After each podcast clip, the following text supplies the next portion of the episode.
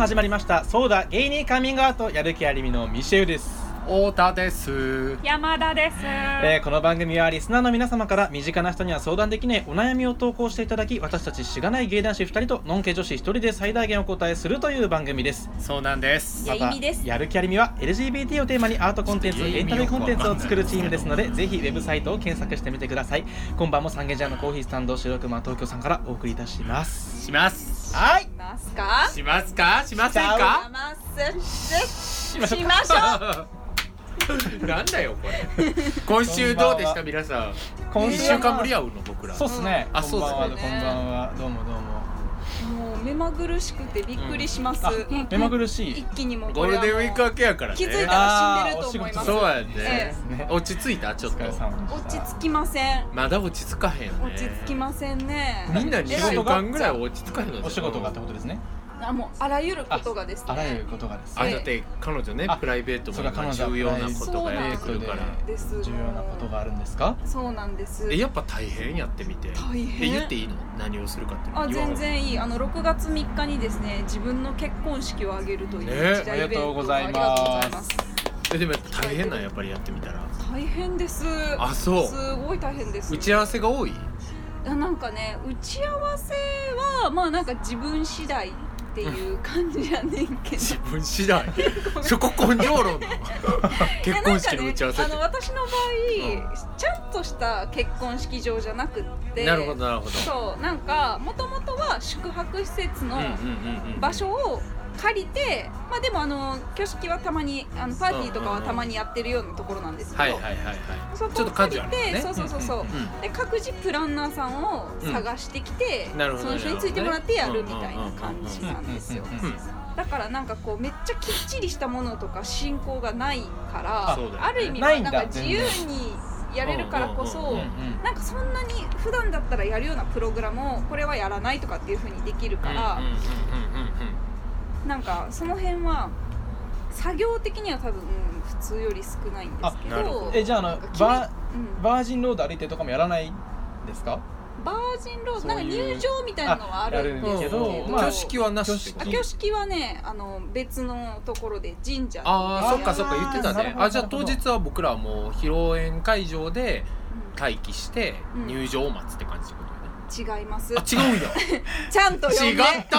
あんた呼んでるやろあんたら。あんたな。んあんたじゃあ覚えてんの？あんたら呼んでるやろ。あんた覚え？てんの僕ら待機して待機登場するのを待つ。一緒やんけ。じゃあ来て。あれ？じゃあ全然行くの僕らって。そう思ってなかった。それ知らんかった。あそうやった？だってさ服私服でいいみたいななんか私服でいいよ別に。あそう。神社でもいい？いいよいいよ。いいよあいいんですね。いいはいいい。ということで、はい早くも波乱がありました。はい。おめでとうございますじゃあお忙しいですね。そそっちも、んですよね。ええうん。仕事もゴールデンウィーク明けやし大変ということで。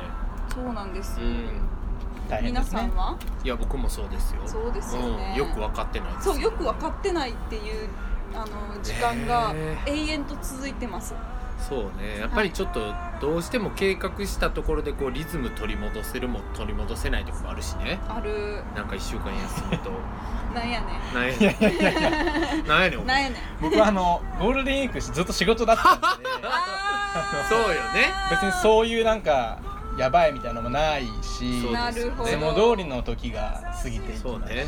あ月曜日はざまあみろと思いながら皆様のことを見ておりましたけれども。やだね人のもほぼねあのお仕事も休日願ってない。みたいなお過ごしの仕方されてらっしゃるから。お仕事中もねあええ休日みたいな過ごし方えどういうことでしょうかよくわからないんですけれどもクソツイッターしてるやんお仕事中はねいつもあのツイッターとヤフーニュースとバレたとめサイトからね。気をつけないよ本当サーフィンしながらね聞いてなよ半端で仕事場の人本当聞いてろ。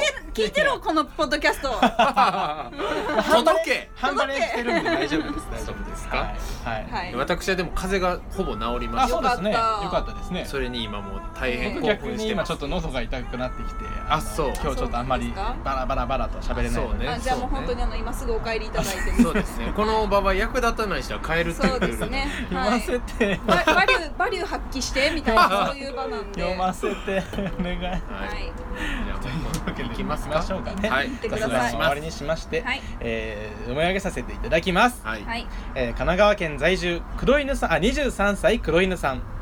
はい。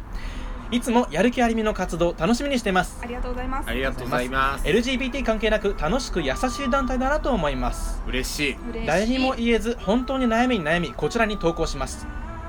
長文になります。すみません。いえいえ大丈夫です。いえいえはい、えー私は23歳の女で1年半お付き合いしている1個上の彼氏かっこフリーターがいます。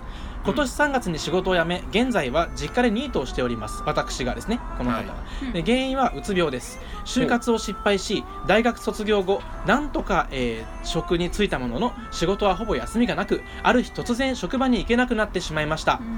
うつ病になって気づいたことがあります。うん。私の家族構成は母父姉との4人家族ですうん。うん父は中学生の時から単身赴任をしておりほぼ3人家族として生活してました。はい。姉の八つ当たり母の手伝い祖父母の世話犬の世話など不在の父の代わりを全て私が担っていたのだと、えー母は心配性で感情の起伏が激しく束縛してきます。姉は自由奔放でやりたくないことは絶対やりません。家族の中で姉は頼りにならないんだからお前が家族を支えるんだという暗黙の流れができてしまいましたそのせいで自分の感情を表現する自己主張するのが苦手で断ることができず人に頼るのが苦手で無意識にやりたくないことをやり頑張りすぎてダメになってしまうということを繰り返してきました。うん。うん。私の家庭環境で培われてきた性格はえうつ病になりやすい人の性格にぴったんこカンカンでしたあの突然突然明るい日本語来ちゃったからね。フランクな。ごめんなさい今あの読みながらあ今一生懸命しかめながら聞いてたけどうん可愛らしいごめんなさいはい。続けてごめんなさい。えー現在ほぼ家に引きこもっていますが少しでも出かけると母から「どこに出かけたの？何時に帰るの？なんで返信ないの無職のくせに出かけて何様なの?」とメンヘラ彼女のように遠投の LINE が来て楽しい時間を過ごしていても一瞬で地獄に引き戻されるような気持ちになります家にいて普通に会話もするのですが何か一つでも母の気に食わないことがあると産んでやったのに何様なんだ子供なんか産まなきゃよかったと怒鳴り散らされうん。挙句あなたが幸せになってほしいだけなのと泣き出します。なるほど。そんな状況を見かねて彼氏から一緒に住もうと言ってもらいました。しかし私はあまり嬉しくありません。なぜなら家から出ることを母に言う方が怖いからです。うん。またヒステリックに怒鳴り怒鳴り出すのではないかそう思うと怖くてたまらないのです。それに加えうつ病で働けないもしくは働いたとしてもまたダメになってしまうのではという恐怖で生活そのものも不安です。うん。彼はフリーターなので金銭的に、えー金銭的に頼れません。いろいろ考えた結果母と彼氏を仲良くさせてから家を出る作戦を少しずつ実践しています。夜逃げスタイルで実家から逃げ出そうかとも考えましたがメンヘラ彼女のような母なのでその反動が怖くてできません自分が傷つかずできるだけ早く実家から出る方法はないのでしょうか？うつ病というだけでも気力が湧かなくて辛いのに本当に実家にいることがストレスですし出かけても母からの連絡に怯えてしんどいです。どうかお助けください、うん。長文乱文失礼いたしました。ご意見をお聞かせいただけると心の支えになります。よろしくお願いします。とのことです、なるほど。はいなるほど。結構ね。はい。え。え冒頭のクソ中身ない雑談から始まってしまったのに。本当にすいませんでした。そうですね。何ちょっとねはい。シリアスはい、なシリアスめなご相談をいただいたんですが。はい。挙句にぴったんこカンカンで笑うそうですね。ぴっていう低モラルさも兼ね備えぴったんこつカンカンにあのた救われましたつ救われましたね。はい。そうですね。黒犬さんですね、はい。黒犬さん。23歳はい女性の方です。うん。考えました？これちゃんと決まってたでしょ？事前にこれは決まっておりましてですね、はい。考えて考えたんですけど難しいね。難しい問題だなと僕は、ね。やっぱり僕自身は、うん。結構まあ家庭環境がいい幸いすごくいい方だったっていうので、うん。母親もからもまあすごい、まあ、愛され父からも愛され、うん。まあ、そんなにこう出ていくからどうのこうのとかもうん。全くないような環境で育ったので、なるほど。やっぱりイメージがつきづらいですよね。そっか、はい。イメージつきづらいとかもあるよね、やっでもぱりいろんなね実際環境があるから、うんうんうんうん。いやー大変ですけどどうですかねお二人は。何か自分とリンクするようなことってありましたかね、うん。リンクするようなこと、うん、まあディレクターその聞いていて。リンクする、まあ、家庭環境でいうと、ん。私も、えー、と父親がいないっていうところはあるんですけど、うん。うんはい。まあ、母と祖母はいはい。うん。と、まあ、あの中学生ぐらいまでは祖父がいたんですけど。なるほど。はいはい。はもう本当にあの明るく育てていただいてですね。はい。という感じなので私もあんまりその家庭の様子で言うとうん。あんまりイメージは湧かない。だからうん。共通点はそんなにないんですけど、うん。なんかこうなんだろうふ2つ今、うん。黒犬さんとしてはうんうんうん。あって不安があって、うんまあお母さんのことが今大部分を占めてると思うんですけど、そうだよまあ、もう一個はうつ病であるという自そうだね。分が、なんかこれからちゃんと自立してやっていけるのかっていうところそうだね。うん。なんか後半で言うとなんかこうそういう不安とか、ななんて言うんだろう自分がこうどう仕事をしていったらいいのかみたいなうん。不安になったこととかはあるから、うん。そうやね。うん。それはあるよね。うんうんうんそれでいくとどうなるそれでいくとなんかあの多分すごい責任感が強いからそうなんか本当にちゃんと、なんかこう価値のある仕事をしてっていう理想形をできないのであれば、うん。働かない方がいいんじゃないかぐらいの、うん。なんか存在していてはいけないんじゃないかぐらいに思ってらっっしゃるのかなっていうふうに思うんですけど、そんなことは絶対にないし、うんなんかこうそうだね。ないし、うん。なんかこうあのーなんて言うんだろう。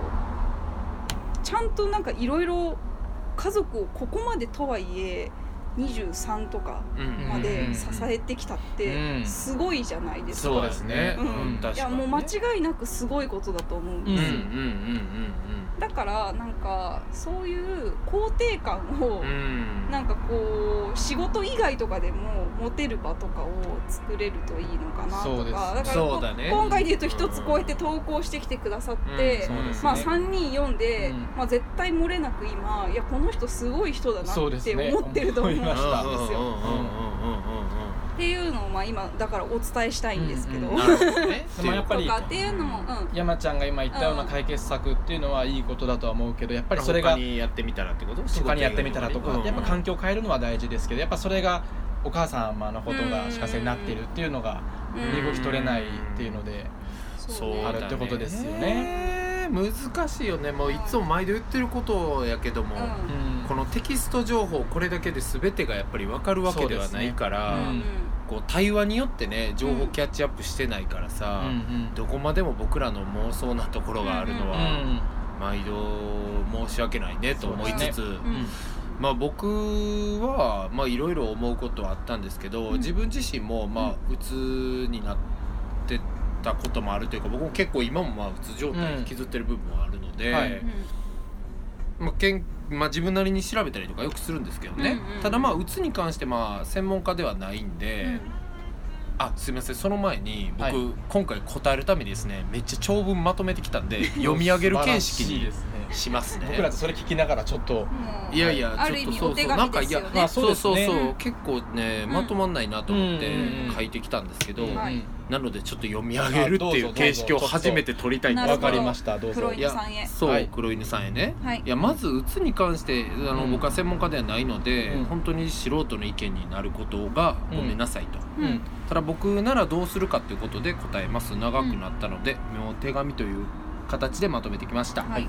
えー、1番、えー、1番というか読んでいきます。はい。えーはい。うつって、まあ、簡単に治らないし立ち直るきっかけもそれぞれなんですよねやっぱり、はい。うんなんかすごいいろいろあってふと立ち直る人とか見たりするから、立ち直るというか解放に向かう人見たりするから、難しいんですけど、うん。僕はすごく最近自分にうん。習慣として大切にしていることは、うん。まあ、体に原因を求めるっていうことにしてるんですね、うんでそれは例えばどういうことかっていうと、うん。まあ、すごくへこんできたりする時とかあるじゃないですか、でもそういう時にあこれはセロトニンの分泌が足れ足りてないな。チーズ食べてジョギングしようみたいな。なんかそういうふうにうん。ちゃんとうむうまうようにして生きてる、はいはいはいチーズはそういう効果があるんですか？そうそうそうそう。なんかねあのーそういうのがうん分泌された時にキャッチしやすいレセプターっていうのがあって、まあ、チーズとかいろいろあるんですけど、うんうんうん。まあでもいろいろ試しながらね食材とかもすごく大事にして、まあそうに合う合わなんかそういう心心のことってやっぱりさ、うん。胸の中に何か原因があるって思い出すんやけど、いやそんなことなくて、うんうん。体ってそういうホルモンの物質とかによってうん反応ができそうてるので,、ですね。でも彼女の投稿を見てもやっぱ体にも間違いなく負担かかってるからね。そうそうそう、うんいやなんかこう考えすぎない、うんうんうんあそれとこれ手紙じゃなくて早則自分で喋ってることになるんですがはい。鬱になりたいなりやすい人の傾向としてうん。左脳が強いっていうのが傾向としてあるらしくて、うん。この方の文章を読んでてもすごく左脳的な文章を書くやん、うん。その原因がこれにあって私はこうなってますとか、うん。おそらくこれでこうですとかそそうういう左脳が強い人とかってやっぱり鬱傾向強くて、論理的な人論理的なそうそうそうそう、とかが鬱傾向強いんやって、先のこと考えてしまったりとか、うん。いろいろしやすいんやけども、うん。僕が最近それをパッとなんか記事で読んで、あうん。取り入れてみようと思ってやってることが、うんあの無意識的に右手を使ってること右利きなので、を左手で使ってやるようにするしね、そうそしたらなんか右脳を使うほんまでっか TV みたいな。いやでもそれでなんかそれはうつサバイバーの人っていうかの、うん。その人が挙げてた記事へー。で自分が一番立ち直ったきっかけっていうか解放していったきっかけはうんそれやったと思うっていうことを書いてはって。面白い。利き手じゃない方を使うって意識を使うってことやからそれって右脳に近い領域を使うらしいんやけど、僕はだから左手を使うっていうことをうん例えばワックス使う時にもうん取る手を右手やったのを意識的に左手にするとかあそういうふと右手使ってることってあるやん、うんそれをこう意識的に左手にするっていうこととかを、えー。あ普段と違う方でってことなんそうですね。そうそうそうで単純に。それがまた無意識化してきたらうんまた意識して何か違うことでやってみたりとかするんやけうんど例えば左利きだったら右を使ね。右を使ったらいいって言われてる。そうそうそう。あそれがそうそうそうそうあなるほどですね。っていうふうに言われてるらしくてうんそれをやったりしてます。まあすみませんざっくりとにかく体に原因を求めなるほど。どうやったら改善していくかっていう意識は僕はすごく大切にしているっていうことが1点目で2点目あと僕は手紙形式に戻るんですはい。が僕は認知行動療法のアプローチを最近取り入れています。はい。えー自分で勉強してやってるので正確には合ってるかわからないんですけど、うん。えーセルフモンタモニタリングといって、うん。自分のメンタルの調子をあの時間ごとに5段階評価するして残しておくんですね。うん。でそれに対してその時何が起きていて何をしたのか。例えばなんか上司に怒られて自分はその時なんかあの早く帰りたいなと思ってたとか、うんそういう何が起こったかっていうのと何を考えていたかっていうことをうん。記録していきますと、うん。そしたら振り返った時にあこんなこと思う必要ないなってうん。確認できたり避けるべき状態を整理できたりします、うん。なで例えば僕はうん。もう22時以降に仕事をしてるといやこれしてるんですけど、んそれでいくと。仕事っていうかこれも楽しいので、うんうんうん。でも22時以降にこうなんていうかなちょっとガッツ使わなあかん仕事をしてるとうん明確に気持ちが落ち着く落ちてくるっていうのはやっぱりやっていくと分かったので、うん絶対やらないとかなはそういうのが分かったりしました、うんうん。はい。でこれが2点目そういうセルフモニタリングもいいですよっていうこと、うんまあこれがうつ周りのざっくりうんしたことです、うん僕からは、はいはい まだ続くんですが、お願いします。よお願いします。すいません。そして、まあ、家族との関わりのことですね、うんはいうん。いきます、えーそして次におかんや家族との関わりのことですが、えーどのみち自分を大切にしてからじゃないと人を大切にするなんてできないのが人間だと思うから、おかんのことを思う必要余裕がないことを絶対に責めなくていいし、うん。自分がなり楽になれると思う方を優先した方が僕はいいと思います、えそしてそれで選んだ選んでみた道。例えば強行突破で彼氏の家に住んでみるとかをしてみてまた辛くなったら次の自分が楽になれる方法を探す、ん。その繰り返ししかないんだと思います、うん。何かがあ違ったと思った時ってへこみますがまあいい仮説検証だったなと思って次に行ってほしいです、うん。で自分のことでいっぱいいっぱいの時がいつか終わったら、うん。おかんや誰かのことをいっぱい思う時が来ればいいよねうん。ってそう思います僕は。うん。うん少なくとも僕は今今自分のことで結構必死な状況なんですけど僕も、うん。なんですが、いつも、まあ、そんな日が来ることを、まあ、今いっぱいいっぱいやけども、うん。誰かのことをいつかはこういっぱいその分思える日が来るんだってことを願って生きてます、うんうん。えーそして、えー、と人生って難しいよね、えー自責感に駆られて生きるのは本当に辛いしでも他人のせいにずっとしてたら人生は楽になるようで辛くなるもんだと思います、うんだって仕方ないからと工夫をやめてしまうし、うん。私のせいじゃないと現状を受け入れるこ現状を受け入れることをやめてん。覚悟することから逃げてしまうから僕は長年親を恨んできたんですがそれでいろいろうまくいかなかったなと20代前半を反省して振り返ります、全然覚悟できなかったし工夫する力を持ってなかったから。だから今は自分のせいだと思う必要はないけどまあ仕方ないしなとあははと笑って覚悟して工夫していく工夫して生きていく必要があると自分にいつも言い聞かせています。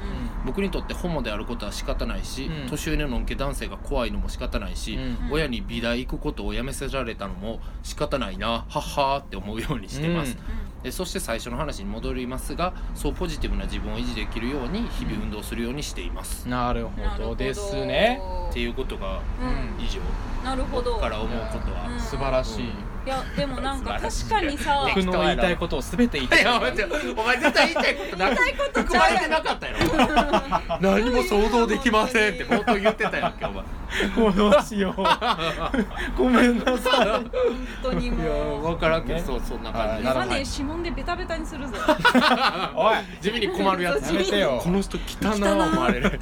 黙ってるけど思われるやつ。何してそう思ったあるあるあるけど。踏んで踏んでいやはい。なんかさ確かになんか今聞いててうん。なんかこう 前半の話で言うと、うんうんうん。確かになんか私が例えばうつ病になったらって思ったら、なんかもう回復するまでの道のりが全く分かんないじゃないですか、うん。そうそう分かなんんないステップとかが分かんないじゃん、うん。だから余計すごいへこみそうだな、うん。へこむというかへこむ。へ気分が落ち込みそう落ちる落ちるってかもうこの先もう自分は一生立ち直れないかもしれないって、すごい思ってしまうやろうなっていうのを思ったけど、なんかそういうなんか兆しがあることがすごい明確に作業レベルになってると、なんか勇気が出るししかもそれをやってる時はなんか明確に治るかどうかって分かんないけど、うんうん。なんか自分にとっていいことはしているぞっていう、うんそうだね。ん。あなんか運動の話とかだよね。運動の話とか、その記録をつけるとかもそうだし、その右手を例えば使うとうんか、っていう本当に些細なことでも、うんうんうんあ今もう自分のためにしてあげましたみたいな一歩踏みました私みたいなそういう感覚得られそうで、うん。なんかあ本当確かにめっちゃいいなと思っ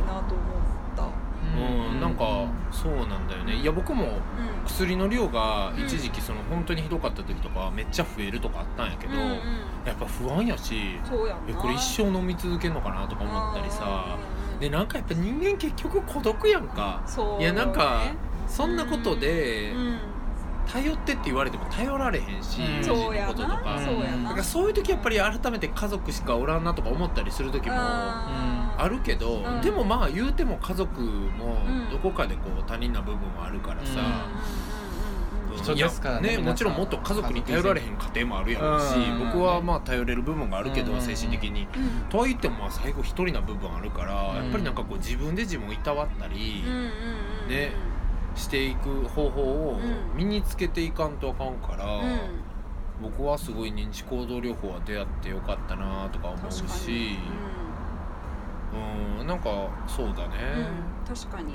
と思うよ。僕例えばさなんか、知ってると思うけどマルチタスクとか管理めっちゃ苦手やんか、うん。でなんかそれがあまりにタスクが増えてきて、22時以降に働くっていうことが連日続くと、うん。なんかもうほんまもうもう無理やなとか思い始めんのよ、うん。なんかいろいろうん。無理やなとか思い始めんねんけどそれをこうモニタリングしていくといやタスク多すぎるだけやなって分かったりするわけよ、うんなんかそういう時にそう考えてる僕やばいなって分かってきて、だからそういう時はあ今タスク多すぎて嫌やねんなぐらいでしか思うようならなくなってたりうん変わってくるかはいらそこでね自分をこんなにキャパがいまだに狭い自分とか言ってせそう。責めるんじゃなくてね。そうそうそう。えでななんやろなそういう状態の時に僕はうん傾向としてあるのがある人からなんか冷たいこととかひどいこととかちょっと言われたらめっちゃショックするわけよ。うん。はいはい。でも別にそこが本質なんじゃなくて言ったらもう今タスクが多すぎて巻いてるっていう状態の時にちょっとした数的がしんどいっていうだけやからなんかそれですごいあもうあかんわみたいな僕も全然この人のこととうまくやれてなかったんやとか思い始めんねんけどそれ勘違いで単に最近回ってないぐらいやなっていうふうにうん。なるほどね。思うとかね。ん。なんかまあそういうふうに分かってくるからうんまあそれは面倒くさいけどやってるなとかうーん。確かに。とか思うよ。うん。あとやっぱ運動やで。運動とご飯でしかないからうん体なんか。そうね。うん。それ山田に住んでた時もよく言ってたけどさ。一緒に住んでたんだよねそう二人が。そうそう山田割とガッツがでもまあそれはそれでいいことやねんけど、うん。山田ってこうガッツで乗り越えちゃうタイプだから、うんうんうんそれもやっぱ限界あるからね。だからうんガッツじゃない部分で回す僕山田ほどガッツないけど山田本当にあるからうん割と、でもまあそれでやるそこに頼りすぎるから。そうガッツな時嫌やもん。そうそうそう。あれなんだ。嫌やーって思いながらやってる。でもそれにやっぱやりきれるから。いやいやいやいやでもすごいね。思いながらやってる。うん。でもそれがやっぱ長く続かんやん。だから疲れるわけやしさ、うんだからなんかもっとまあもっとなんか自分が平穏な状態を得れる方法ってなんかなとかはなんか自分を褒めれるきっかけを明確に作るっていうのがいいよね、そうそうそうそうなんかねうん単に自分をいたわってあげた方がいいですよって言ってもさ多分あなんかそれが単純にできる人は、こあのーね。うつ病にそもそもうんなりにくかったりとかすると思う。なんかねそういう「今日も記録つきました。偉いね」みたいなさ、そうだね。ね、そういうきっかけがねできるといいよね。なんかこううん。成長曲線ってさ最初ゆっくりで突然ギュインって伸びるからさうん解放も一緒やからなんか最初は一歩良くなるとかをねやれればいいよね。うんうんと思そうですねんけどねうんお母さんのことはどうかな？あお母さんのことね。うん。そうだねお母さんのことがねありますよね。なんかさそれも同じでさ、うん。なんかさこれこうやって送ってくれたのもうん一つだし、うんもしいるのであれば、なんかその彼氏さんとか,、うん。なんか他の人とかでも、うん。なんかどうしたらいいかなっていう方法とかを、うんうんうんうんなんかこそうやね。言ってみてもね引っ張ってくれるかもしれないしね。そうね。言われへんのかなでもなかなか、おかんのこと？どううん、なん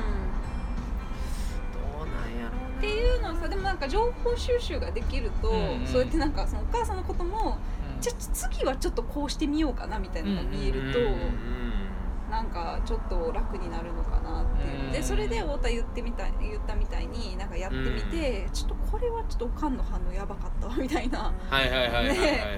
おかんの反応もやばかったし自分的にもなんか違うとか、おかんの反応はやばいんやけど自分的にはこれはもうなんかこう言っておかんがこういうなら仕方ないわってなんとなく思えたとか、うん。そうね。なんかねそういうのをいろいろ試せるといいんだけどね。ちょっと抽象的な域を出さなくてもどかしいいやいやですけどそうなってしまうよね、会ってないこの黒犬さんに会って聞いてないからちょっと分からへん部分あるけど。うーんむずいな。お父さんはきっと頼られないうんそうだね。でしょうだからどうなね。のかな。ううん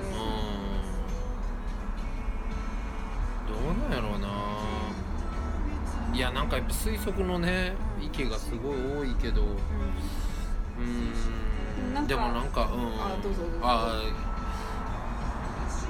僕はうん。その、結構うつがひどかった時うん。に、カウンセリングとか行って、カウンセリングとかにいおすすめされて、うん。行ってなんか無料カウンセリングみたいなのやってんけど、なんか割とそこはいい？って聞いてたけどなんかこれ以降は結構ガチで高いみたいな、うん。お金もかかるって感じなんだけど要はなんか何をやるかってその自分が整理できてない過去の認識とかをこう一緒に辿っていってもらって、すごいコアな原因を見つけるみたいな、こうん。う内面の旅みたいなのを、うん。なんか長い人は2年とかかけてやりますって言われたんやけど、うん。なんか僕どまあそれはかん判断分かれるよ。でも僕はどっかでアホくさって思っちゃって、うん原因考える暇あったら改善策考えたいなって思っちゃったんよ、うんうんうん。なんかそれその時例えば僕はさ、うん。なんかカウンセリングで言われたのはそのちっちゃい頃の話とかを聞いていかれた時に、うん。そのうちの母親はの思い小さい頃のあなたの思い出ってどんな感じですかとか聞かれたら、なんかそうそうそう。聞かれた時に、いやもう結構よく泣いてましたみたいな、うん。まあ、常に泣いてたっていうイメージですかねって言ったら、うん。なんか子供にとって母親が泣いてるっていうのは、まあうん。地震が起きてる状態と一緒やっていう話をされて、ああでもそういう感覚やったかな確かにって思ったり、なんかあなたが経験してたことっていうのはもう立派な DV なんですよって言われたりして、うんあそっかあれ確かに DV やったんかもって思ったりとかして、うん。意味あってんけど、でもそれ以上ずっと内面を探っていてあああの時父親にこう言われたことがネックになったからなんやっていうのをなんか僕はその僕はねいやそれが意味なくはないしそれで変わった友人実際いんねんけど、うん。なんか僕はそれを2年とかかけて探るんが、なんかどっかでやりたくなかやりたいと思えなかったよね、うん。その時は。うん。からなんかそれやったらもうどうやったら良くなるかってことをめっちゃこう頑張って調べた結果、か認知行動療法がいいのはすごいその自分のタスクベースで他人を巻き込まず、自分の認識ベースで変えれる気がしたからうん取り入れようと思ったし、うんあと運動もすっごい自分のことやん、うんあらもうあらららららもうすぐ時間が。アラームが鳴ってしまった。ー。あと1分早い。やそうなの。続きを。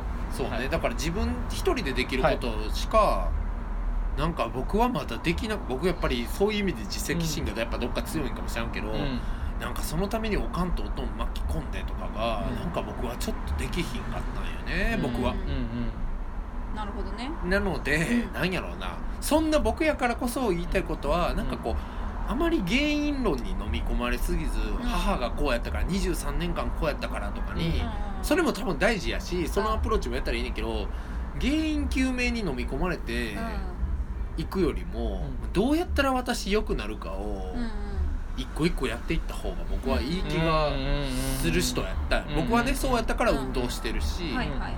食事も変えようとしているしい。やなんかね君らと会ってる土日とかは適当なもん食ってんねんけどさ、一応自炊もしてさ、ねいろいろそういうの食うてんのよ。ベタベタの里芋のコロッケとか。いややめろや。人がいやお前ら美味しかったよね。お前らとピクニックした時に里芋のコロッケ作ってたらべちゃべちゃのお物みたいなやつや 誰も食べなかった。そうそうそうそうそう、うんみんなになんかアウトプットせんかったら無価値やからって言われて。頑張って 頑張って朝から起きて作ったのに遅れていった末、ん。冷たい目で吐き捨てられたのそれやから。開けた瞬間そうわあ吐砂物。そうそう。来たなーって言われて。帰ろうか思ったわ。かわいそうにっていうこともあったんですよ、まあはいまあ僕はそうかな、そうですね。うん。すいません。ちょっともう確かにだすごい今日はからなんかこすぎた。ういくつかねきっとこうパターンがあるんだろうね。自分に合ったのを探せるといいね。そうそうそう。そうなんよ、うん本当にそうで、なんかねもしかしたらそのもっとそのなんなんていうの心の旅みたいなやることがむっちゃね、そう合ってる人もいんねん。瞬間パーって救われる人もいるそうそうそうそう。いや実際いんねん。僕の友達でうん。大輔っていう子もやっぱり父親に昔ずっと愛されてなかったっていうのが辛かったって最近気づいて、うん。父親ともう34回差し飲みやったらしくて、うん。すごいのと思ったのが、プライベート情報やったけ？ど言っていいんか分からんけど、突如引き合いに出される大輔ちょっとちょっと変えて、はい。そうそう。いやだからまあなんかずっとうん「お前かあんたしか呼ばれたことなかったんやって。それが今大ちゃんって呼ばれてるらしくて、へえそえれぐらいだから関係性って変わるんやって話をしててさ。そうなんや。そう。いいねなんか。すごいね。そう。でん。本人もすごい今までやってきた仕事とかよりこういうことがやっぱりしたいって思ったとか、うん。今すごい解放されてるから、うんなんかそういうのも大事だなとは思うけど、まあ、タイミングがあるやん、そうだね。うん。自分の性格とね。だから僕も最近そういうの興味湧いてるけど改めて、うん。でも僕はそのほんまにへこんでる時に、うん。あ原因究明してうん。悪者探そうみたいな感覚に僕はなられへんかったから、運動しようとかうん。したかなっていう感じそうねだから僕はなんかそれだとっていうレベルすぐできるしね。うん、うん。そうそうそう。心の旅はちょっとあのハードル高いからね。あといきなり変わらんから、う。んまあ前よりちょっと元気になってるなとか、う。ん前より自分なんか動いてる時間長いなとかそう。いう。ことを大切にしてう。んう。ん生きてほしい人生長いし、う。んう。んまだまだこれからですからねう。んう。んなんかうつを軽減させることが お母さんの問題も前に進みそうあそうそう。いやそれ絶対そうやと思う。そうだよね。うんうん。うん。やっぱポジティブな状態じゃないと人との関係なかなか改善せえへんから。そうだそうだね。ねなんか逆にねお母さんの問題が解決しないとうつ治らないって思っちゃうよりもそうそうそうそうそう。そうを治し思うんだよてなんねかお母さんの関係もなんかうまくできるようになるってそうだね。いう風に切り替えてなんかもう明確にステップ分かるううん。うつ軽減の方に注力した方がいいそうだね。でその過程で絶対に誰も傷つかないということはないからあそう。んまりそこを恐れない方がいいですそうよねそうそうそう。お母さんももしかしたらちょっとヒステリックにまたなっちゃうけそう。どそれはちょっと目つぶるじゃないけどうんうんうんうんちょっとね。そう、うん。そのと思います。ううんんまあ専門家の方が聞いたらどやされるかもしらへんけども。確かに。とにかくクソ何言ってくれてんねん。ってそう。お前らがいるから確かに。めちゃめちゃ抗議の電話かかってきたら謝るしかない。やっぱ電話番号消そうみんな。書いてるか分からんけど。